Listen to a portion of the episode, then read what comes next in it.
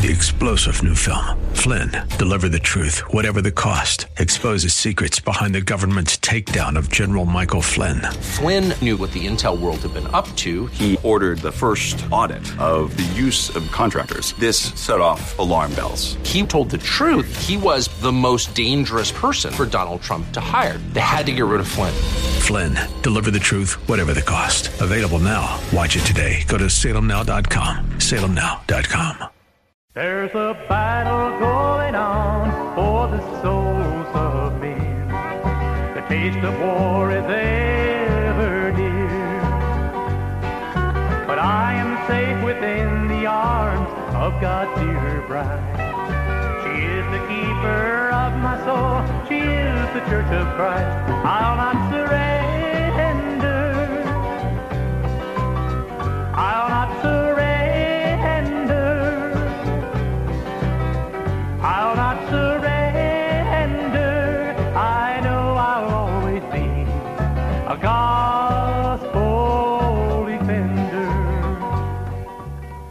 Ladies and gentlemen, Rick Bridenbaugh of the Gospel Defender Ministries.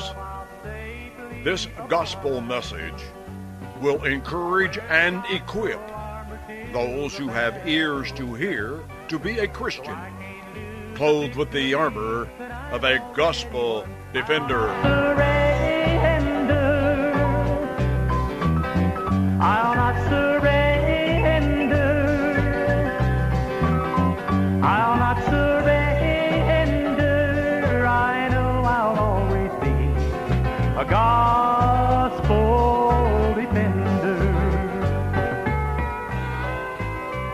Ladies and gentlemen, we are introduced to John the Baptizer in the New Testament in the third chapter of Matthew. There it is written in verses 1 and 2 In those days, John the Baptist came preaching in the wilderness of Judea and saying, Repent, for the kingdom of heaven is at hand. Note that I said it is in Matthew 3 that we are introduced to John the Immerser in the New Testament. If one considers the four gospel records as being part of the New Testament, which they are not, but this fact is for a lesson at some other time. Almost 800 years before the book of Matthew was written, the Old Testament book of Isaiah was written. And Isaiah had something to say about John in the 40th chapter of his voluminous book of 66 chapters. Actually, it was Jehovah who had something to say about John. Isaiah merely recorded under the inspiration of the Holy Spirit what Jehovah had to say. What God Almighty said through Isaiah in chapter 40, verses 3 through 5, was this The voice of one crying in the wilderness, Prepare the way of the Lord. Make straight in the desert a highway for our God. Every valley shall be exalted, and every mountain and hill brought low. The crooked places shall be made straight, and the rough places smooth. The glory of the Lord shall be revealed, and all flesh shall see it together. For the mouth of the Lord has spoken. That Isaiah's prophecy was about John of the third chapter of Matthew is obvious to anyone who reads Matthew 3, verse 3. For this is he who was spoken of by the prophet Isaiah. It is interesting that God identified John as the voice. That was John's calling card. His voice. His voice was used to communicate God's message. This is true of preachers today. Their voice is their primary tool used on behalf of Christ. Preachers are commissioned to preach the Word, and those who accept this commission do this by using their voice. The first recorded utterance that came from the voice of John was as unwelcomed then as it is today. Repent, for the kingdom of heaven is at hand. This is an unpopular message, so it is seldom preached by today's preachers.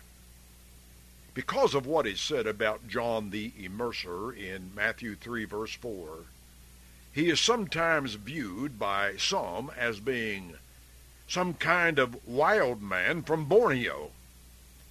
Now, John himself was clothed in camel's hair, with a leather belt around his waist, and his food was locusts and wild honey.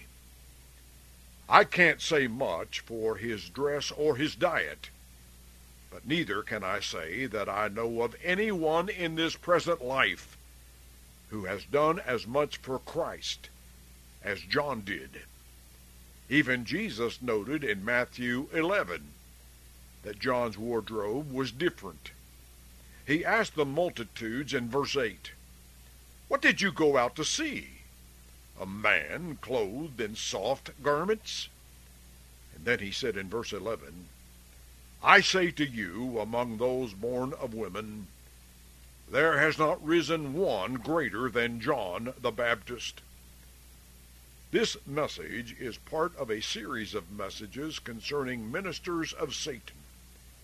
And so I need to say something about the way a minister of Satan would present John the Baptist to their audiences. If I were a minister of Satan, I would preach that the way John dressed and ate and conducted his ministry is evidence that he must have been deranged. Not all there. What minister of Christ would conduct his ministry as John did, preaching in the wilderness a message of repentance and calling religious leaders a brood of vipers? Who in his right mind would dare tell a king who could remove his head from his shoulders, that the king unlawfully married his sister-in-law. Because of these things and more, were I a minister of Satan, I would portray John the Immerser as a nutcase whose preaching ministry qualifies it as a case example of someone who was a religious lunatic. Not only this, but I would also bring to my congregation's attention what the baptizer said in John chapter 1 verses 29 and 36. John introduced his own disciples to Jesus in those two verses by telling them to behold the Lamb of God who takes away the sin of the world. As a minister of Satan, I would convince those who listen to me wax eloquently that this is one more illustration of the craziness of John. Lamb of God, take away sin. This would be further evidence that John was indeed deranged. To believe there is such a thing as sin and it is whatever some holy book defines it to be, is an ignorant, unschooled, unsophisticated idea that may have been an accepted belief 100 years ago, but we have come a long way since then. We now live in an age of enlightenment. We are smarter and more educated than were those who attended sawdust revivals of yesteryear. We have come to understand that what Bible thumping preachers call sin is an outdated belief held only by those who are still stuck in a Bible that was written when most people could not even read.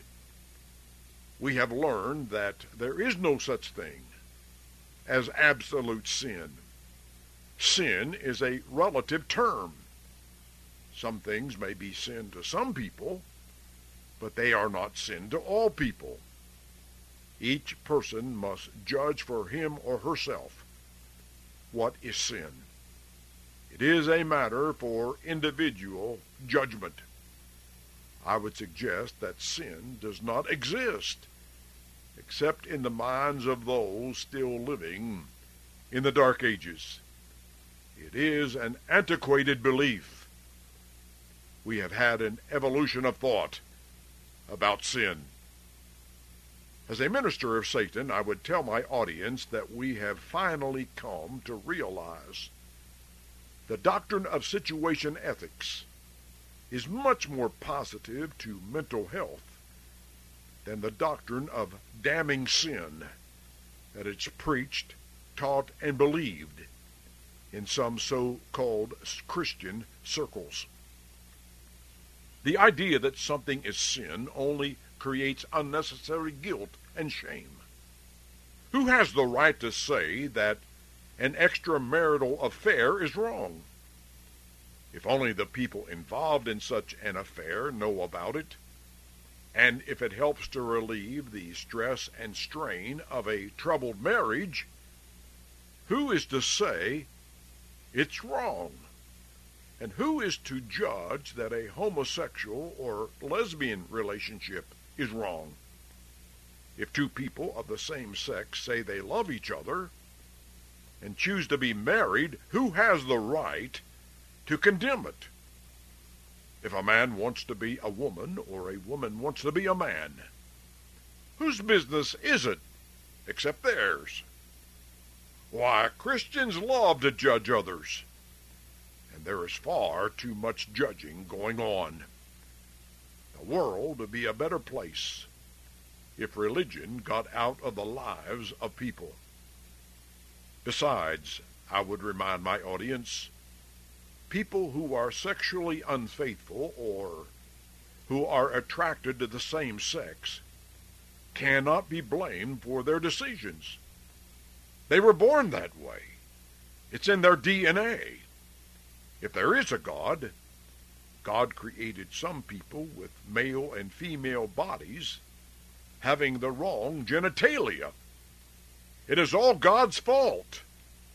As a minister of Satan, I would preach the satanic message of Christopher Hitchens and Richard Dawkins and others of their ungodly faith who believe the world to be a better place without Christianity in it.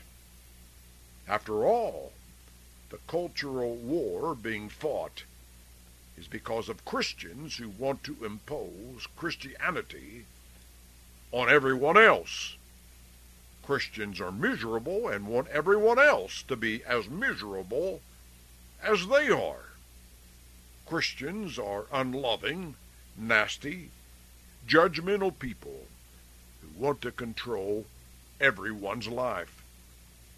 These are some of the things I would preach concerning the non existence of sin if I were a minister of Satan. But I am not a minister of Satan, and I have been charged to preach the same message as did John the Baptizer in Matthew 3, verse 2, and as did Jesus in Matthew 4, verse 17. Repent, for the kingdom of heaven is at hand. I am a minister of Christ and His Word. The only book I have, the only document I have to guide me in knowing what is right and what is wrong is the one and only book that reveals the mind of God concerning sin. I am not guided by polls. I am not guided by what others think and I am not guided by the books written by theologians, psychiatrists, psychologists, or anthropologists. They and their documents do not even agree concerning the subject of what is right and what is wrong. They are mere uninspired human beings with sinful natures and, in some cases, depraved minds. God and only God is holy. God and only God is righteous. God and only God is the final authority in these matters. I want to be as much like John in my preaching as I can be. So I am not guided by raising a wet finger into the air to see which way the wind is blowing. What did you go out into the wilderness to see? A reed shaken by the wind? asked Jesus. So here, as a minister of Christ, is what I preach concerning the doctrine of sin. First, as a minister of Christ, I preach what the Word of God says sin is. It is the violation of God's law, His eternal, everlasting law of righteousness that is written between the covers of His holy book. I preach this because this is what God's Word says it is. The Old King James Version states this in 1 John 3 4 in such a way that only a fool could possibly misunderstand it. Sin is the transgression of God's law. Other, more modern translations state it this way Sin is lawlessness. Ladies and gentlemen, whether we like it or not, whether we agree or not, God's Word has laws. When we violate God's laws, we are guilty of sin. We are lawbreakers. No person created by God, and we all have been created by Him, has the authority to preach to God what is sin and what is not sin. No one in Congress, no one in the White House, no one in any part of the judiciary has the authority, constitutionally or otherwise, to tell God what is legal or what is illegal if it has been addressed by God. And God has spoken, and His word is final. This is true in the case of homosexuality and lesbianism and transgenderism, abortion and drug and substance abuse. This is true concerning a host of other misbehaviors about which the church is frequently silent. Covetousness, gossip, deceit, holding grudges, disobedience to parents, refusing to forgive, adultery, jealousy, and so forth. Not long ago, a man asked me why the church is always harping about the sex lives of other people. Why is the church so obsessed with homosexuals and lesbians and transgenders? he asked. I told him there are two reasons. First, because God is. And second, because the Lamb of God died on Calvary's cross to forgive those people of these sins. And the church must get those people lost before Christ can get them saved. Because God has identified these relationships and behaviors as sin, the church has no authority to say they are not. Any church that says these behaviors are not sin is not the church that Jesus built and is revealed in the New Testament. It matters not who these behaviors affect a preacher's family, an elder's family, or a member's family who gives the biggest offering on the Lord's day. Sin is sin as defined by God's Word, regardless of who is guilty. Church buildings waving LGBTQIA flags in the face of God are congregations who believe they have the authority to change God's eternal word, all in the name of love, of course. I would not give a dime to support one of them. Second, concerning the doctrine of sin, as a minister of Christ, I preach Romans 3 verse 23. All have sinned and fall short of the glory of God. I have no problem whatsoever in telling those who listen to me that there is not a person on the face of God's earth who has reached the stage of life, knowing right from wrong, who has not sinned, who has not violated God's law. This is true of every church leader and every person who submit to their leadership. At some time in their life, they were immersed in water in the name of Jesus Christ for the remission of their sins. They had their sins forgiven by the blood of the Lamb, which means they were guilty of sin at the time they were immersed. All have sinned preachers, teachers, evangelists, deacons, and elders. Not only have they sinned in the past, but they continue to sin. They have not completely won their personal spiritual battle over their own flesh. No one has. Anyone who says they have is a liar. As a minister of Christ, I say this without fear and with absolute certainty. Apostle John said as much in 1 John 1, verse 8. If we say that we have no sin, we deceive ourselves, and the truth is not in us.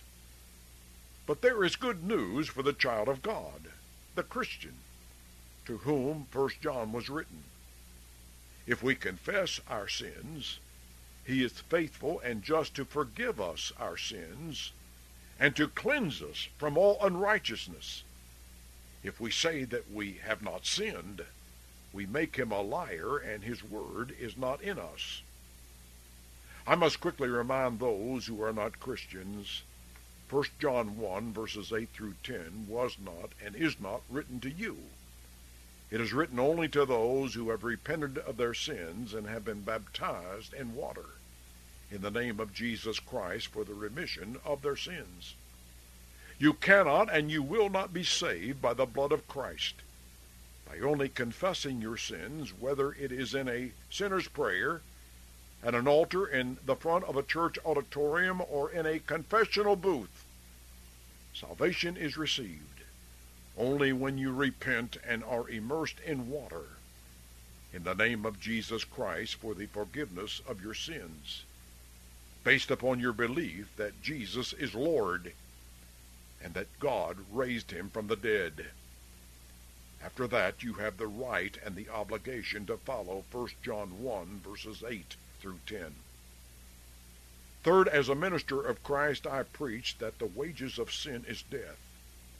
I preach this because an inspired apostle of Jesus Christ, writing while inspired of the Holy Spirit, said this in Romans 6, verse 23. Sin, as defined by God and not by men, sin that is not forgiven by the blood of the Lamb of God will be punished by death, eternal, everlasting death, eternal, everlasting separation from God. As a messenger of Christ, I can only preach his message. My message in this hour must include 2 Corinthians 5, verse 10. We must all appear before the judgment seat of Christ, so that each one may be recompensed for his deeds in the body according to what he has done, whether good or bad. Sin separates men from God. If you long to be reconciled to your Creator, arise and be baptized and wash away your sins in this hour. There's a battle going on for the souls of men. The taste of war is ever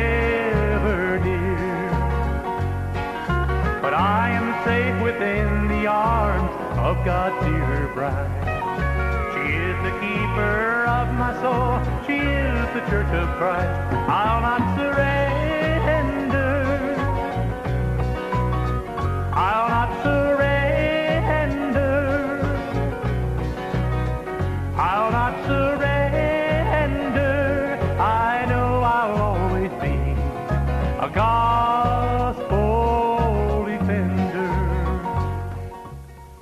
Ladies and gentlemen, Rick Bridenbaugh speaking.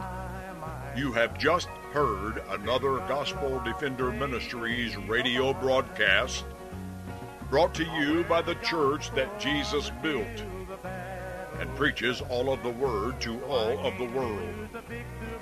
Jesus said in Mark 16, verse 16, He who believes and is baptized will be saved. Find someone today who will immerse you into Christ today before it is everlastingly too late. Our mailing address is Gospel Defender Ministries, Post Office Box 575, Chillicothe, C H I L L I C O T H E, Chillicothe, Ohio, zip 45601. You can also contact us through the World Wide Web at gospel-defender.org or by email at agosdef, A-G-O-S-D-E-F, agosdef at roadrunner.com. At your request, a written transcript or an audio copy of today's message will be sent to you free of charge with no obligation from you now or in the future. We need to hear from you as soon as possible, so please take the time to contact us today.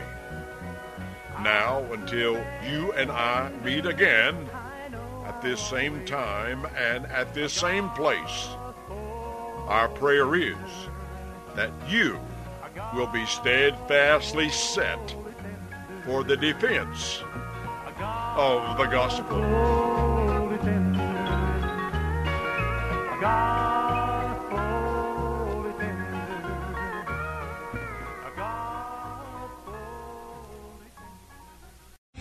Three star general Michael J. Flynn, head of the Pentagon Intelligence Agency, knew all the government's dirty secrets. He was one of the most respected generals in the military. Flynn knew what the intel world had been up to. He understood its funding. He ordered the first audit of the use of contractors. This set off alarm bells. The explosive new documentary, Flynn, Deliver the Truth, Whatever the Cost, uncovers the facts behind this scandal. Flynn told the truth. He was the most dangerous person for Donald Trump to hire. I find out the worst enemy that I'm going to face in my life is right here in America. They took my assessment and they wanted me to change it. And I was like, I'm not changing it. They had to get rid of Flynn. With in depth interviews, archival footage, and never before seen personal records of the man behind the headlines. I just felt like I was drowning. Flynn, deliver the truth, whatever the cost. Available now. Watch it today. Go to salemnow.com. Salemnow.com.